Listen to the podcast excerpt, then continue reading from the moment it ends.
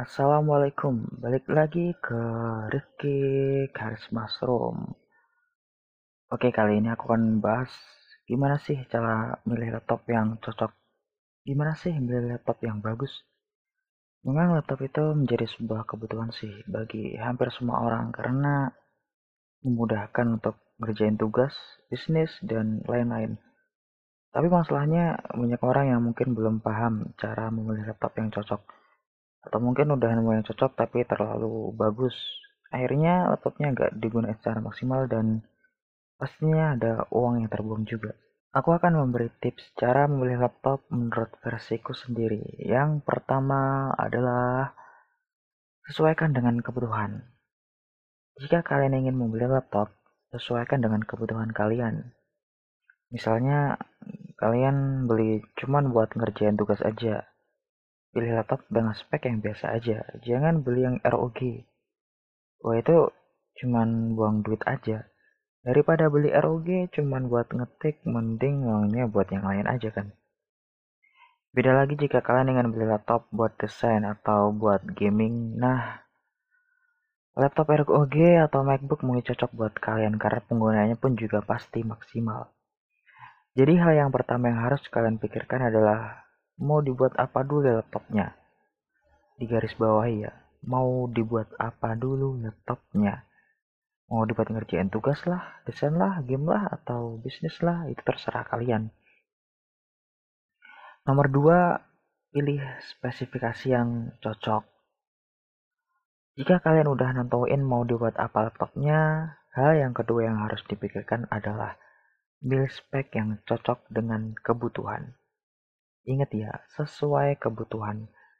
Semisal kalian ingin punya laptop buat ngoding, nah yang harus diperhatikan adalah prosesornya.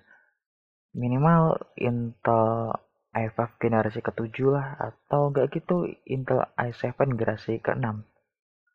RAM-nya minimal 6 GB dan harus ada SSD-nya ya minimal 128 GB karena pasti tools buat ngoding tuh berat-berat kayak aplikasi buat editing. Kalau cuma buat ngerjain tugas, buat makalah, nonton film, itu pilihan speknya biasa aja. Kayak prosesornya Intel i3 generasi 8 udah cukup lah. RAM 4 GB pun juga udah cukup. Harddisk versi HDD ya 500 GB juga udah cukup. Kalau ngeluh kapasitas harddisk kurang karena buat koleksi film, mending kalian beli harddisk eksternal aja lebih murah daripada harus beli laptop yang harddisknya banyak. Pasti harganya juga mahal. Nah untuk yang suka desain yang paling diperhatikan adalah VGA-nya. Minimal uh, VRAM-nya itu 500 MB atau 1 GB lah. Itu udah minimal ya. Kalau kalau kurang pasti nge deh. Pasti udah lemot banget buat preview Adobe Premiere mungkin udah udah lemot-lemot banget. Di sini prosesor yang aku contohin cuman Intel aja ya, soalnya aku tahunya Intel doang. Sebenarnya AMD juga tahu, cuman versi-versinya sama kecepatannya kurang tahu juga. Jadi aku nyontohinnya yang Intel aja. Nomor 3, pilih merek. Ini yang gak kalah penting juga. Kalian harus tentuin dulu mereknya apa. Jadi setelah kalian tentuin kebutuhan dan spesifikasinya, kalian harus milih merek apa yang cocok buat kalian. Sebenarnya semua merek itu sama, yang bedain adalah spesifikasinya. Mau merek Acer, Asus, Lenovo, itu menurut aku nggak terlalu penting juga sih. Karena laptop zaman sekarang tuh fisik sama ketahanannya udah bagus-bagus, jadi jangan mandang merek ya. Pandang spesifikasinya aja.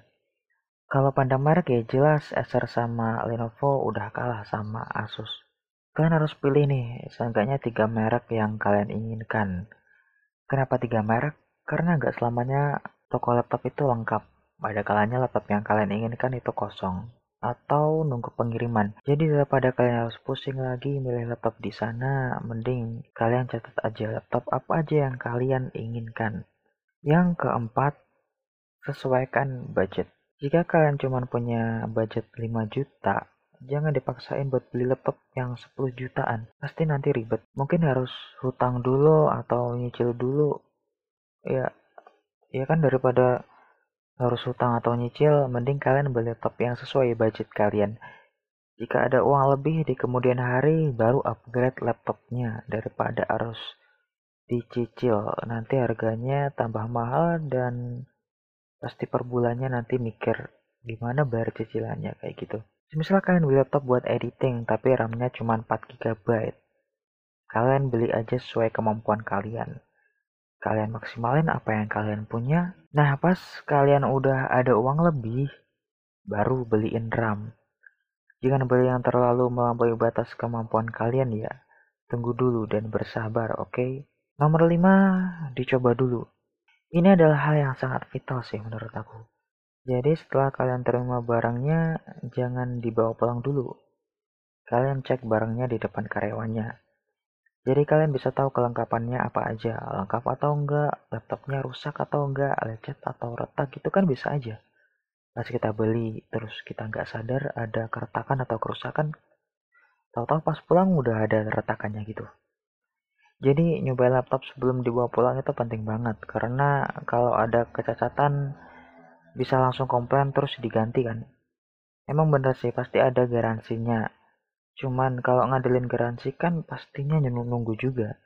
Daripada nunggu mending dicoba di tempat kalau rusak bisa langsung diganti. Nah itu dia 4 tips yang bisa aku share ke kalian. Ingat ya ini menurut opini ku sendiri. Jika kalian ngeliat video di youtube atau baca artikel lain yang mungkin menurut kalian lebih cocok pakai aja cara yang kalian lihat di youtube atau yang di artikel itu. Jika kalian cocok sama tips yang aku kasih, ya gunain aja. Intinya semua menurut pendapat aku dan aku tahu penjelasanku tadi pasti ada yang salah juga ataupun pasti ada kekurangannya. Oke, segini aja penjelasan dari aku, semoga bermanfaat. Jika ada salah, aku mohon maaf banget and see you.